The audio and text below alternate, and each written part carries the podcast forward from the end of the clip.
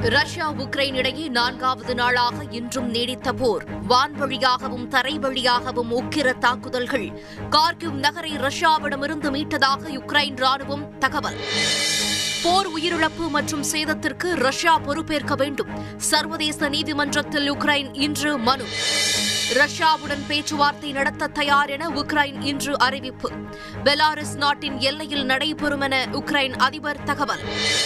யுக்ரைனில் தவிக்கும் இந்தியர்களை மீட்க தொடர்ந்து மூன்று நாட்களுக்கு விமானங்கள் அனுப்பப்படும். ஆபரேஷன் கங்கா குறித்து வெளியுறவு செயலாளர் இன்று தகவல்.